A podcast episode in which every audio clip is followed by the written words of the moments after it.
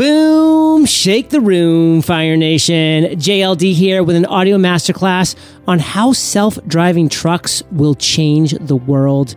To drop these value bombs, I have brought Robert Brown on the mic. Robert is responsible for the federal, state, and local public and government relations for TuSimple, working with legislators and regulators on the best practice for safety, commercial viability, and policies. He works on building coalitions of industries, OEMs, tier one providers, associations, and academics in the autonomous vehicle industry. And today, Fire Nation, we'll be talking about the biggest challenges that their companies face in the next five years with self driving trucks on the horizon. How far away are driverless trucks from actually becoming a reality? What changes does it mean in the industry? Is automation actually a good thing?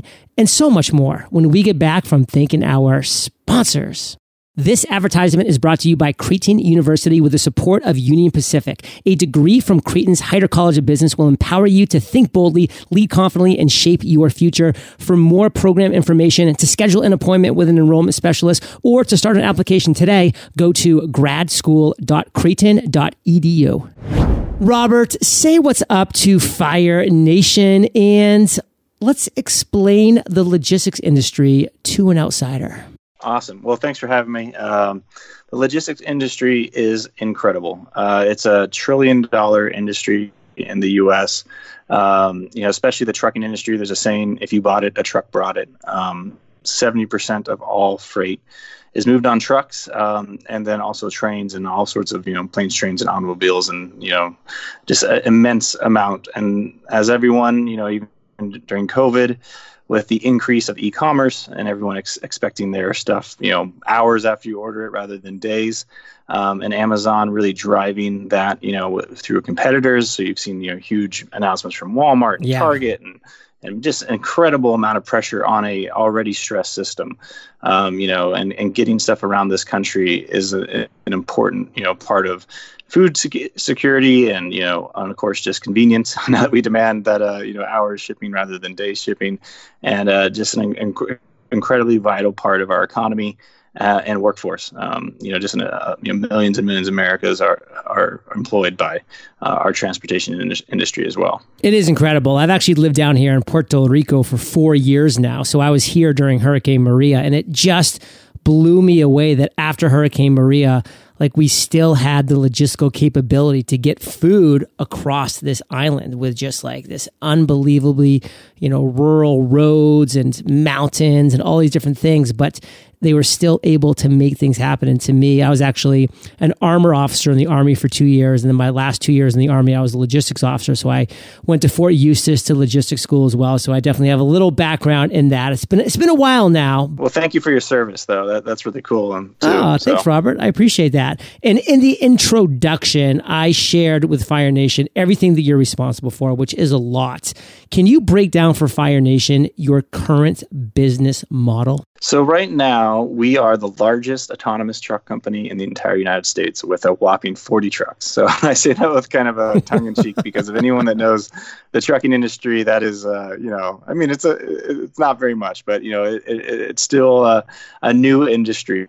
And right now, we, we retrofit. Um, uh, internationals and, and Peterbilt trucks with our technologies, with cameras and lidars and all sorts of great sensors, um, and we t- test the software that we're developing uh, along with all the all the hardware as, as well every day um, between kind of bookending between Phoenix, uh, Arizona, and Dallas, Texas. Uh, we we haul cargo for folks like UPS. Uh, we did a pilot with the United States Postal Service, mm. uh, McLane Foods, uh, the Arizona Food Bank, and so we get real world testing. And and also what's nice about it too is that we're not just out there driving around empty trucks. You know, we're actually uh, purpose building the technology uh, with the design of what they call SAE level four. And basically, for folks that aren't familiar with the SAE levels, which is probably 99.9% of the population, that is uh, kind of the levels. Uh, you can think level five Jetsons uh, car that can go anywhere w- with the robot level four is is really cool. It can go you know without a driver, but it's defined route.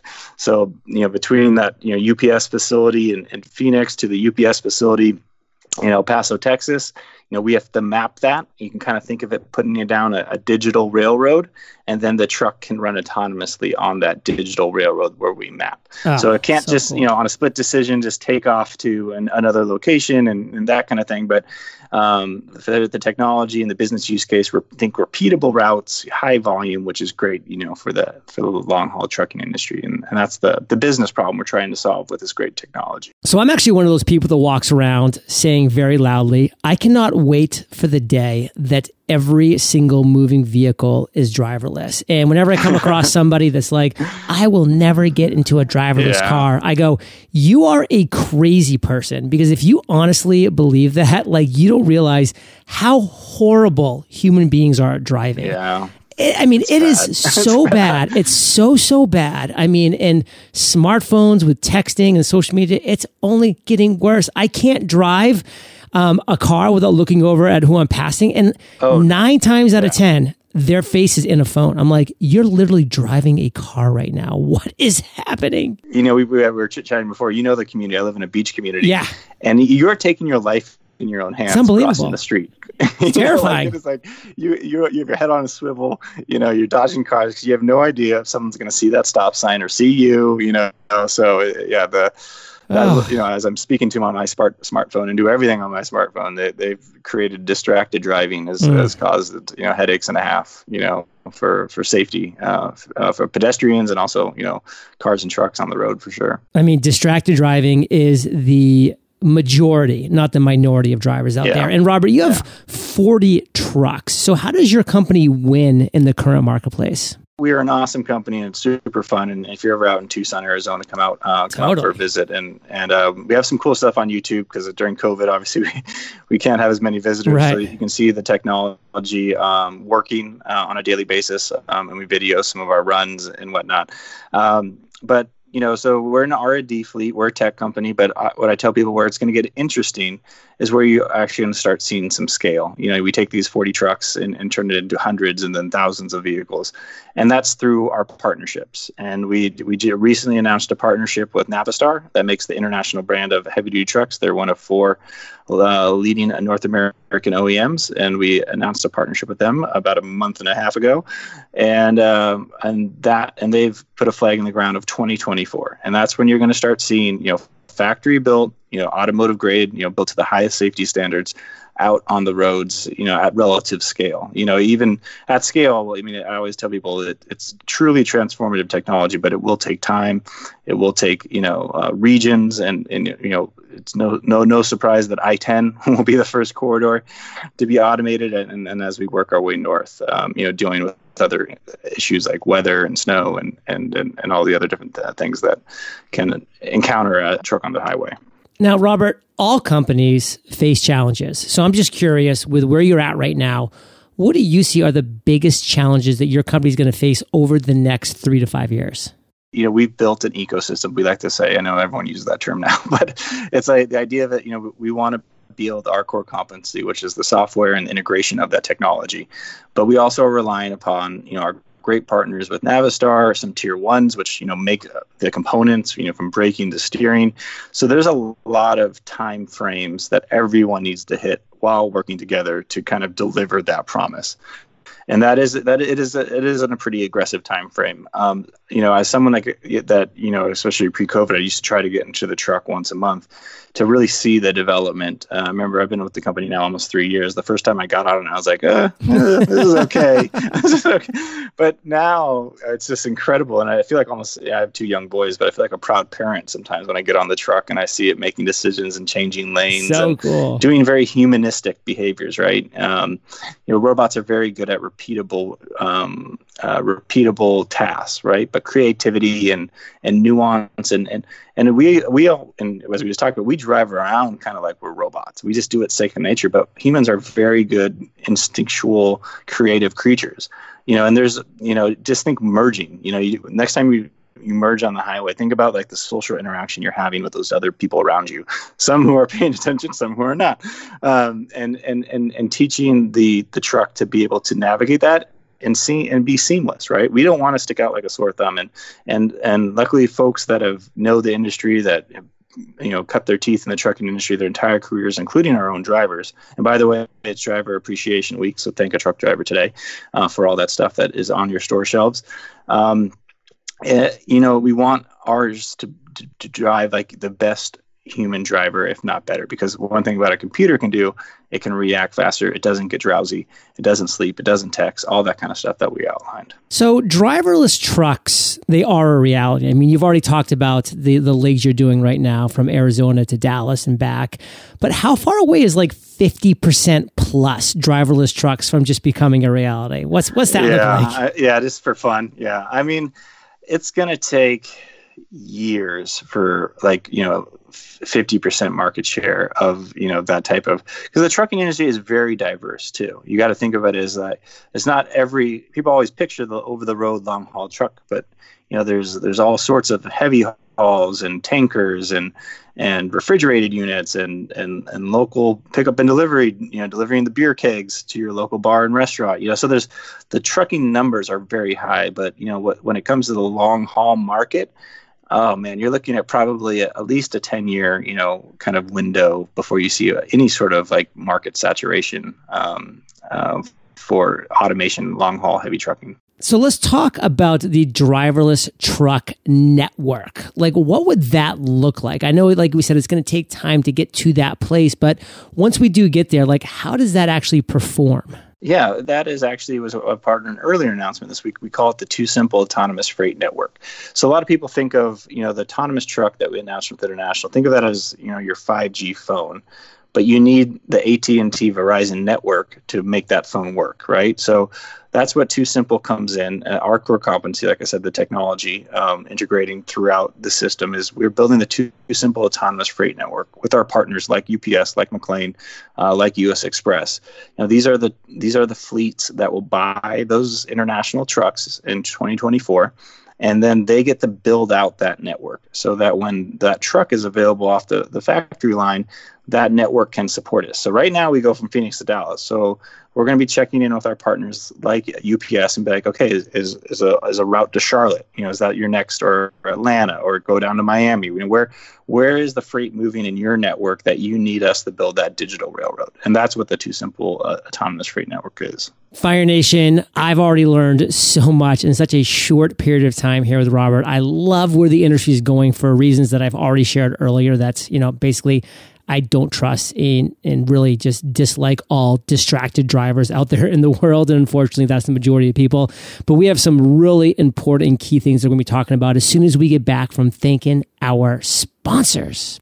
If you're ready to take your business education to the next level, then a graduate degree from Creighton University's Heider College of Business will empower you to think boldly, lead confidently, and shape your future. The Heider College of Business offers multiple formats and delivery options, including part-time and full-time programs, as well as one-off courses without the commitment of a full degree. You can also choose to take courses online or on campus to fit your busy schedule. Creighton's Heider College of Business is also nationally accredited by the AACSB and ranked in the top 2% of business schools in the world. So whether you're looking for a master's level degree, a graduate certificate, or a one year accelerated program, Heider has something for you. For more graduate business program and course information, to schedule an appointment with an enrollment specialist, or to start an application, go to gradschool.creighton.edu today. That's gradschool.creighton.edu. For a lot of us, our home is now more than just our home. For some of us, it has become a classroom for our kids, an office for our work, or a yoga studio for our workouts. If you're a business owner or a people manager, home might also be where you do your hiring. That's where ZipRecruiter comes in. ZipRecruiter makes hiring faster and easier because you can do it all from one convenient place. ZipRecruiter.com slash fire. No matter where you're hiring from, ZipRecruiter does the work for you. How? ZipRecruiter's matching technology scans thousands of resumes and profiles to identify the most qualified qualify people for your job. If you're really interested in a candidate, you can even invite them to apply to your job. With one click, ZipRecruiter sends them an email from you, helping you stand out from the competition. It's no wonder that four out of five employers who post on ZipRecruiter get a quality candidate within the first day. And right now you can try ZipRecruiter for free at ziprecruiter.com slash fire. That's ziprecruiter.com slash fire. All you need is Wi-Fi to try it for free. Just go to ziprecruiter.com slash fire. ZipRecruiter, the smartest way to hire. So, Robert, we're back, and I want to talk about changes to the industry. So, there's going to be some changes when driverless trucks become the norm. I mean, there's mm-hmm. obviously the thing about job displacement and all these other things that happen. So, how do you talk about that? I'm transparent and honest. I come from a family of truck drivers drivers and you know and I've and I've done trucking call-in shows and Sirius radio and, and spoke at MATS and all, all, sorts of things. And I always tell people you know I when I'm talking about this technology I also rem- remind myself that you know people drive trucks that, that to feed their families right? You know and so you have to have a, a, a, a sensitivity and awareness. And so I hope this comes across to your listeners as as a genuine thing that you know I'm supposed to be the most bullish person in this room about this technology. And I truly believe not one person will lose their job to automated trucks. Their job, hopefully, will be better. Um, we'll still need truck drivers on each end of that route, you know, to deliver to that Walmart or deliver to that, you know, Kroger or Vons, where that driver can go home, you know, be home uh, with them, with their families every night. Um, but that segment of that long haul um, you know, from Phoenix to Dallas or, you know, Miami to Seattle. You want to pick the longest route we can think of. You know, we can handle that, but there's so much more that technology can't handle. And, you know, the average age of a truck driver, last I saw, was 55. You know, there's estimates, you know, obviously pre COVID that, you know, there's a shortage of uh, around 50,000 drivers. Uh, so maybe one day, you know, maybe that, that job isn't replaced by a human. It's, you know, just through retirement and attrition. Um, is is done by you know an autonomous vehicle. But again, I, I, I fervently believe that not one driver will lose their job to this technology. That's awesome. And speaking of like just how you're going to exist and coexist, like how can and will driverless trucks actually interface with existing transportation networks, like in other industries like railroads and planes and ships? Like how could that work on a practical level? I hope complementary. You know, a lot of people talk about intermodal um, you know, being a transformative um, uh, segment. You know, when Mr. Hunt, JB Hunt, uh, signed that deal with uh, Burlington Northern, you know, and, and intermodal exploded. A lot of people see this as could be intermodal 2.0, where instead of it's instead of truck to train back to truck, it's manual driven truck to autonomous truck to um, manual driven truck, you know, and where that middle segment or that middle mile is done by automation, you know, increasing that, you know, that because the art of the what is decreasing the capacity right now uh, if you if you talk to any of the big fleets right now, is that long haul segment uh, for time sensitive goods. You know, everyone's bought in that thing of strawberries that left you know the the port of L.A. and, and needed to get to Chicago, and by the time they get to the grocery store, they're uh, you know a day away from you know being growing mold. You know, how do we create that supply chain to be seamless for that time sensitive? Uh, type of goods that need to be moved across country that you know and, and, at a you know efficient way where you're not paying an arm and a leg and, and driving up consumer costs and so that's where we see i think this this intermodal 2.0 really taking hold uh, for those times that those top service type of um, goods you know whether it's e-commerce medical supplies i mean we used to say that you know as a kind of just a talking point but now with you know again with covid you know from from masks to ventilators to you know you know Clorox wipes. You know everyone you know during COVID. You know when they first went to that grocery store and saw the shelves empty, that's a transportation, you know, choke point. You know, so you know, increasing that capacity is vital not only for you know our convenience, but also just you know our national security and and, and jobs uh, across this country. Now, I know that you think that automation is a good thing, and, and I do as well. And you've talked about that, uh, you know, just recently in your last answer, as well as throughout this entire interview. But one thing I want to ask you is why is automation a good thing? Like, let's kind of expound upon that a little bit. Maybe give some examples that you've seen in other places that's really exemplifies the great virtues of automation. Obviously we, we touched upon the safety aspect but you're also going to see some environmental benefits when it comes to fuel savings. You know we've ar- we've already documented a, a 10% um, fuel economy increase with autonomous trucks. And you know to most probably casual listeners that's not a huge deal but 10% you know fuel economy you're talking you know hundreds and thousands of gallons of diesel fuel you know that that will be saved you know from this type of technology. So you have an environmental benefits uh, along with you know the upstream and downstream of of the economy you know right now there's a uh, capacity issue, um, you know, with not being able to have, have, enough drivers, so they're not making as many trucks, and so you know, you know, Navistar can now you know manufacture more trucks. That means more tires. That means more you know diesel mechanics, and then obviously you know the downstream of you know the consumers, you know, the, the grocery stores, the uh, the cost of that milk, you know, opening new markets. Uh, for small business, for dairy farmers, for you know agricultural you know folks to to to get tra- uh, goods across this country. I mean, I know there's a lot of fear, and I'm totally understand where it comes from from a people you know from a safety perspective, again from a workforce perspective, but again, those are the, the type of answers that we are working on every day. You know, we won't deploy an uh, an unsafe product, and, and and again, I like to remind people that again, this won't displace um, you know drivers that hopefully will make their their their drives you know a lot easier and making their um, how they do business um, better as well. So, Fire Nation, you're hearing Robert's kids in the background, and we kind of were joking about in the pre-interview chat, like, "Hey, this is the new world we live in." It's actually the norm now to hear just life happening in the background because, hey, this is life, and I love all of it for all those reasons. And Robert, you dropped so many value bombs throughout this entire interview. What's the one key takeaway? Like, what's the one thing you want to really make sure Fire Nation gets from everything that we've talked about today? and then we'll say goodbye. Getting excited about automation, just in trucking, and you're seeing it in lots of different modes of transportations, and getting yourself prepared and op- being open-minded, but at the same time realizing it's not tomorrow. You know, there it will be it will be incremental, it will be route specific, but as you will you go along your life, you'll start seeing more. Um, you know, robots on your streets. You might see more, you know, automated kiosks because you know automation is here and and as a as a as a country and as a society it is a key thing to keep us you know moving forward. So i'll leave it there and, thank you so much john. This has been fun. Fire nation you're the average. Of the five people you spend the most time with and you've been hanging out with rb and jld today so keep up that heat. And if you want to head over to eofire.com and type robert in the search bar the, the show notes page will pop up with everything we talked about today. All the best things in that show notes page will be linked up Fire Nation. And Robert, I just want to say thank you for sharing your truth, your knowledge, your value with Fire Nation today. For that, we salute you and we will catch you on the flip side. Thank you, John. Take care.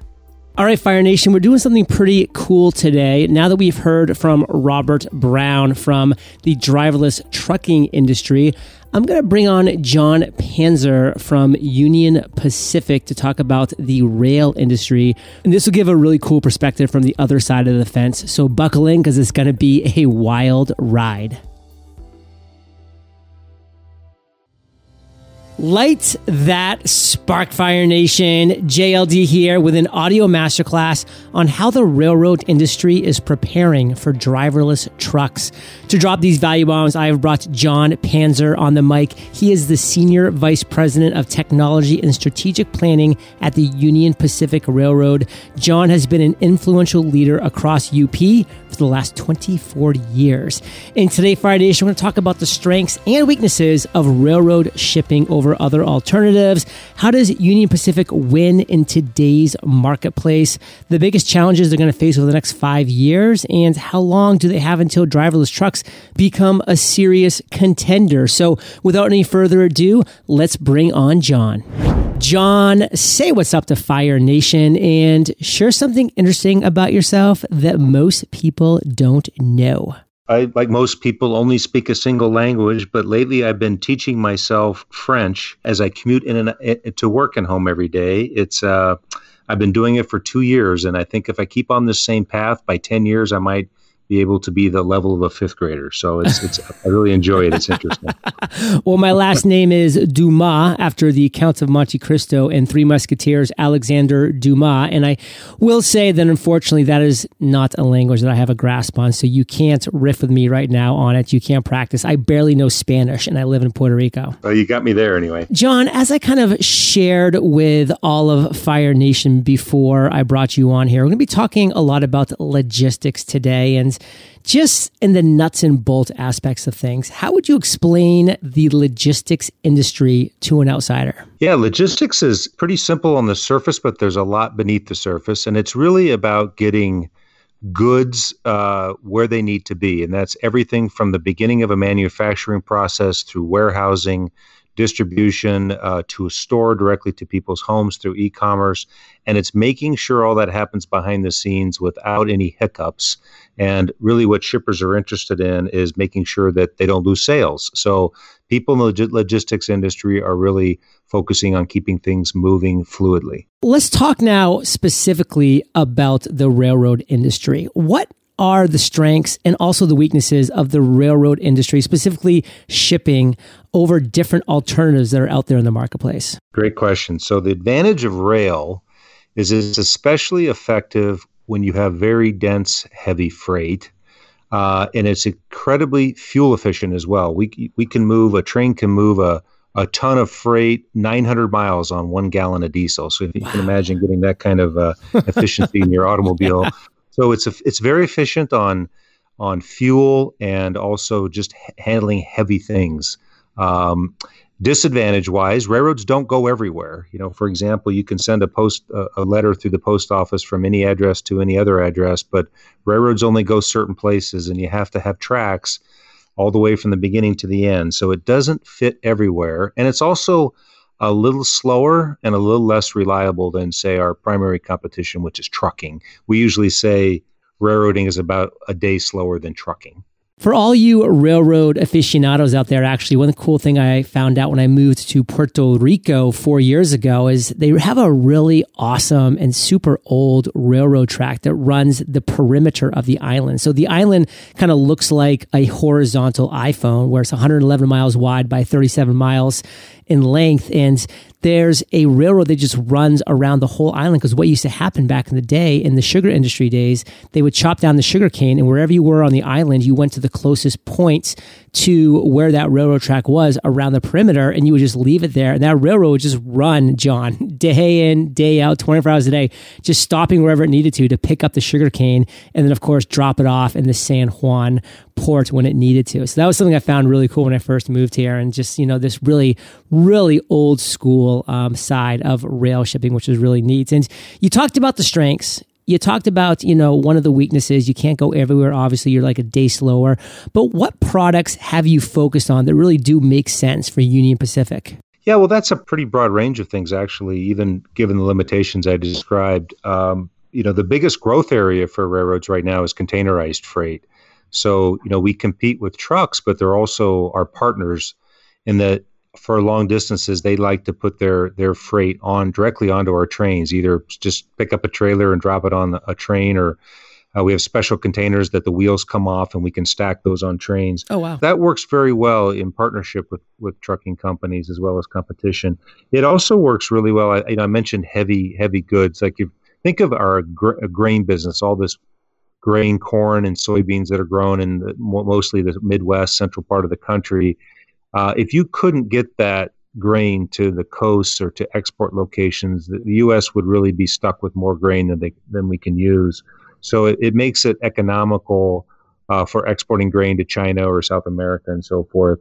Uh, automobiles is another area. Any kind of construction products, rock that's used in building highways. Um, uh, we also like imports containerized imports that come in on the ships. You see the big ships with lots of containers on them. A lot of those containers just get put right on a train at the port, and those boxes can be moved uh, up to 500 of them on a single train uh, into inland locations like Chicago. So it's really a pretty diverse group of commodities that rail fits for. Now, besides trucking, which we'll dive a little bit more into in a bit here, what are some other competition that you have? Like, who else would be considered a competitor? Well, we have rail competitors, so there's other railroads. Trucks would be next in line. Uh, when you start to get beyond that, you know there there are there are examples where shipping we call it short uh, short sea shipping, if you can say that yeah. fast. uh, but that's where you might freight might come out of one port in the U.S. and go into another port, and and again, ocean shipping is quite cheap. But you know, I, I, think I think I'd say ninety percent of our competition is either another railroad or a truck, and otherwise it might be waterways, pipelines, uh, and and O ships.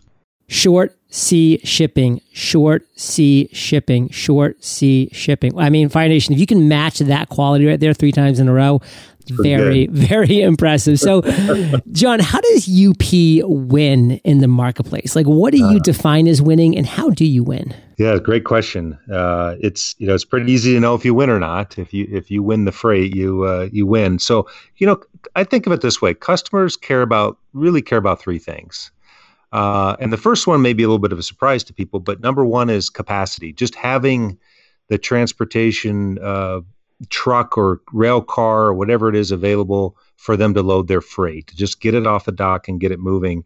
Second is it's got to get there on time and it's got to be reliable, you know, consistent day in and day out. You know, if you have variability in the delivery timing of your freight, uh, it's not going to work for customers because they'll have stockouts and so forth. And then third is is really the the value. You know, how what's the total cost compared to the competition? Uh, how does it fit into the the total you know cost supply chain for the shipper? So it has to it has to really fit on all, all three of those items. But number one, if you're if you're in the transportation department for a shipper and nobody even shows up to take the goods off the dock, you lose. So that's the number one thing. Yeah, especially if you're dealing with things that have expiration dates, you're going to lose quickly. So customers, Fire Nation care about three things capacity, being on time, and value. And we're about to take a very quick break, Fire Nation, but we have some really interesting things to talk about, some challenges that rail is going to face in the upcoming years, and more when we get back from thanking those sponsors. If you're ready to take your business education to the next level, then a graduate degree from Creighton University's Heider College of Business will empower you to think boldly, lead confidently, and shape your future. The Heider College of Business offers multiple formats and delivery options, including part-time and full-time programs, as well as one-off courses without the commitment of a full degree. You can also choose to take courses online or on campus to fit your busy schedule. Creighton's Heider College of Business is also nationally accredited by the AACSB and ranked in the top 2% of business schools in the world. So whether you're looking for a master's level degree, a graduate certificate, or a one year accelerated program, Heider has something for you. For more graduate business program and course information, to schedule an appointment with an enrollment specialist, or to start an application, go to gradschool.creighton.edu today. That's gradschool.creighton.edu. For a lot of us, our home is now more than just our home. For some of us, it has become a classroom for our kids, an office for our work, or a yoga studio for our workouts. If you're a business owner or a people manager, home might also be where you do your hiring. That's where ZipRecruiter comes in. ZipRecruiter makes hiring faster and easier because you can do it all from one convenient place. ZipRecruiter.com slash fire. No matter where you're hiring from, ZipRecruiter does the work for you. How? ZipRecruiter's matching technology scans thousands of resumes and profiles to identify the most qualified qualify people for your job. If you're really interested in a candidate, you can even invite them to apply to your job. With one click, ZipRecruiter sends them an email from you, helping you stand out from the competition. It's no wonder that four out of five employers who post on ZipRecruiter get a quality candidate within the first day. And right now, you can try ZipRecruiter for free at ziprecruiter.com slash fire. That's ziprecruiter.com slash fire. All you need is Wi-Fi to try it for free. Just go to ziprecruiter.com slash fire. ZipRecruiter, the smartest way to hire. So, Jon, we're back, and all of our industries, all of our verticals, all of our niches are going to face big challenges in the next five years. It's just a reality, period. End of story. But for you in the rail industry, like what's one of the biggest challenges that you feel like your company is going to face in the next five years? Our markets have been shifting a lot, and it, it matches a lot of what you see going on in the economy today. So, historically, railroads used to haul a lot of coal uh, most of that was for utility electricity generation, and and that's going away. You know, there's concerns about climate change that's driving utilities to shift to renewable fuels and natural gas and so forth. So that uh, that business is down is down about two thirds for the rail industry and is projected to go down even mu- much further than that. So that's a big shift for us.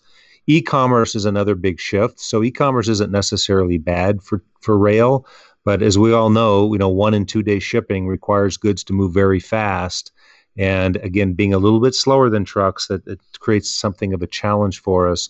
Although the big e-commerce shippers and parcel shippers are our biggest customers right now, so it's kind of a, a, a, a you know an opportunity to win, but it's also a challenge. Uh, technology is evolving very rapidly, and you know making sure that customers have the, the visibility they need to where their goods are and predicting reliable reliably when that they will be delivered. That's a challenge, um, and you know just keeping up with with those kind of uh, those kind of changes in technology is a, a, big thing. So those are some of the biggest you know challenges that we see uh, facing the rail rail industry right now. Um, if you look over time, in the re- in the past five years, rail volumes have been somewhat stagnant for those reasons, and we've been offsetting some of the losses with growth in the containerized freight. But uh, but that's going to continue to be a challenge for us. Now, you have used the word trucking a number of times when you're talking about your competitors and your competition overall. And, you know, somebody who I recently interviewed, you know, has a fleet of 40 driverless trucks and they're doing some really cool things between Arizona and Dallas. But of course, he did say that, you know, there's definitely some time before this is going to become anything of uh, the norm. I even kind of pressed him on, like, when are you going to get even to like 50%? And like, he was really hedging away from that. But how long do you think you have until driverless trucks become a serious contender for UP? And, how do you think they're going to impact your position in the industry, if at all? Great question. You know, I'm quite familiar with that company. In fact, we we talk to them directly and uh, on occasion because we have the same questions. Uh, how quickly are we going to see driverless trucks right. on the highway? And uh, because it's you know we look at it certainly as a threat, but also as an opportunity. And so, like everyone else, we're, we're very interested in the pace of development. So, you know, I, I've spent a lot of time on that and, and also looking at other similar companies. And I believe that we'll see uh, driver out, no driver in the cab testing of some of these models, this level four level of automation, probably within even a couple years, a year or two, where they'll be they'll be testing, maybe even sooner, uh, testing. And then as far as a ramp up, you know, my best guess is um, probably later, mid decade, maybe four or five years, three to five years even. And once they get it right, uh, and there's an adoption uh, capability, I think the, the, the transportation companies are going to jump on it very quickly. Um, some people are very worried about the safety aspects of it, of course. Uh, we all are, but but um, you know, I always put it this way: in the future, when you're driving down the interstate next to an autonomous truck, you'll know that it's autonomous because it's not, it's staying perfectly between the lines. I get nervous when I see that drift of that big Mack truck, I will say. You're right. So you, it'll be the one that doesn't cut in front of you, it'll be the one that doesn't drift. So I think you'll see when they get it right, it's going to be safer. And, and again, that's a threat to the railroads, but it's also, you have to face the realities of technology advancement. And I think it's going to be one. Yeah, it's a threat to everybody who doesn't have their eyes open in the transportation industry because I mean the reality is, you know, actual human drivers are like the number one, number two, and, and you know at the least number three biggest employers in almost every single state in the United States. So that's a huge, huge employer, and you know if all that gets replaced, there's a ton of ramifications all the way up and down the line. And talk to us now about how railroads and other kind of more established freight companies are going to compete with driverless trucks when they do become that reality. Even if we're talking maybe 50 years down the line, I know you guys are eyes open right now, which is great. How are you going to compete? There's a number of things that we're doing, and we're always trying to get better. We're trying to get more efficient. Uh, one of the one of the things we've been working on the last couple years is making sure our trains get longer and longer and more efficient, um, and diluting the costs of say the crews that run run an existing train. Again, we've we've increased our train sizes so we can get sometimes upwards of 500 equivalent of 500 trucks worth of freight on a single train. Wow. and and that you know that's very efficient. Um, second is you know we are working on automation of our own uh, automated trains which i can talk to in a minute. And then and thirdly is how how might we use autonomous trucks? Hmm. and let me give you an example. In our uh, containerized business that business always starts and ends with a truck. There's always a truck that brings the container to the rail terminal and one that delivers it at destination. And sometimes the distance between the destination of the of the destination rail terminal and the warehouse where that container is going could be hundreds of miles. For example, we move a lot of goods from Chicago put them on a truck and move them into Ohio, for example.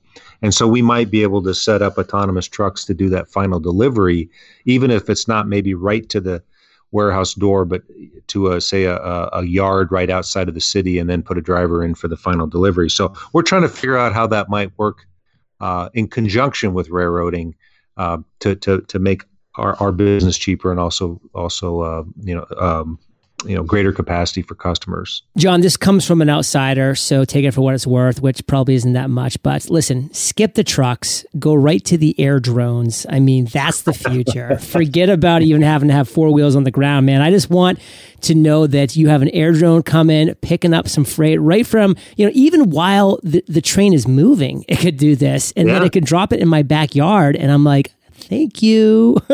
right, we may we may do that. There's I've, I've seen uh, I've seen a patent application for a the very thing where a drone comes in and picks up freight right out of a rail car and delivers it to somebody's that's home. So, so cool. that could that could happen. And again, I'm thinking even the moving rail cars. I mean, that that's like the next level where like the drone comes and it's just like somehow magnetized and open slides open the top of that rail car, picks it up while it's, you know, going like 30, 40, 50 miles an hour and boom, then it's off and going. So you're kind of just like Santa Claus just as you're moving by town, just picking things up and dropping things off and nobody knows the better. So you did mention that you're also looking at self-driving trains and bullet trains on the horizon. So let's talk a little bit more about that. Like, what does that process of getting there look like in reality? Let me put it this way. Let's start with automated trains are actually uh, in operation uh, today. Not not as much in the U.S., but in Australia, there are trains that are operating fully independently with no locomotive or conductor in the cab, uh, traveling hundreds of miles, being able to navigate through uh, crossings, you know, road crossings where there might be vehicles and and other hazards. And uh, it's, it's the, so the technology's there. In the U.S., the railroad industry in its entirety has just finished putting in a very extensive safety system that keeps trains from running red lights and going too fast and running into each other if there's a mistake by the engineer, say running a red light. So the advantage of that is that there's communication, power, connectivity that would support autonomous trains and also the bandwidth of information that you would need to transmit back and forth to when you're visualizing you know the, the horizon and the grade crossings and so forth to make sure there's not obstructions in the way. The next step of that is literally to to create or to install the software that again exists in other places that will allow the train to run uh, autonomously just just starting stopping and controlling speed so that that is actually probably not more than a year or two, three years down the horizon. However, we have our own unique set of challenges uh, to getting that done, um, you know, across the railroad industry, and one of them is regulatory, just like autonomous trucks. But also, we have a unique labor situation where we would have to get agreements with our workers or, uh, and their unions to to support that type of an operation. And then, of course, just like trucking, there's a lot of edge cases. Know, how do you handle certain uh, unexpected events? Uh, but I think it's coming. And and one difference between us and trucks is even with the crews in the cab or the locomotive, we can get some benefits out of automation. Think think fuel efficiency. You know, you may not realize this, but handling a three mile long train takes a little bit of a touch when you're at the controls and uh, to keep it running smooth and also to maximize fuel efficiency and to consider that down the road there might be a, a, congestion or a red light that you would have to stop. So we can integrate our dispatching system and our train control system such that those trains move at optimal speed and burn the minimum amount of fuel and still get to their destination on time. So we're going to get some of those benefits probably in the next three or four years. Uh, full automation is probably uh, you know for us is also more like maybe 10 years out but uh, we're working on those things well jon at least for my audience you're the spokesperson for the rail industry so just share with us one thing that you really want to make sure our audience gets when they walk away from this episode from this interview from what they've learned from you what's one key takeaway transportation industry isn't as exciting as, as other things like technology and um, aerospace. There is a lot going on. There's a lot of technology that's involved. There's a lot of a lot of movement. It's becoming much more sophisticated with e-commerce and as consumer demands and interests change. So uh, it it's it's a quite dynamic market that you may not realize. Fire Nation, you're the average of the five people you spend the most time with, and you've just been hanging out with JP and JLD today. So keep up that heat and head over to eofire.com. Type Jon, J O N, in the search bar, and the show notes page will pop up with everything we talked about today, links to all that jazz. And Jon, I want to say thank you, brother, for sharing your truth, knowledge, value with Fire Nation today. For that, we salute you, and we'll catch you on the flip side. Hey, John, thank you very much. I appreciated talking with you. Hey, Fire Nation. Today's value bomb content was brought to you by Jon and Creighton. And successful entrepreneurs, they accomplish big goals. That's why I created the Freedom Journal to guide you in accomplishing your number one goal in 100 days. And we're talking step by step. Visit thefreedomjournal.com. Use promo code podcast for a $15 discount. And thank you for listening to my podcast. And I'll catch you there or I'll catch you on the flip side. This advertisement is brought to you by Creighton University with the support of Union Pacific. A degree from Creighton's Heider College of Business will empower you to think boldly, lead confidently, and shape your future. For more program information, to schedule an appointment with an enrollment specialist, or to start an application today, go to gradschool.creighton.edu.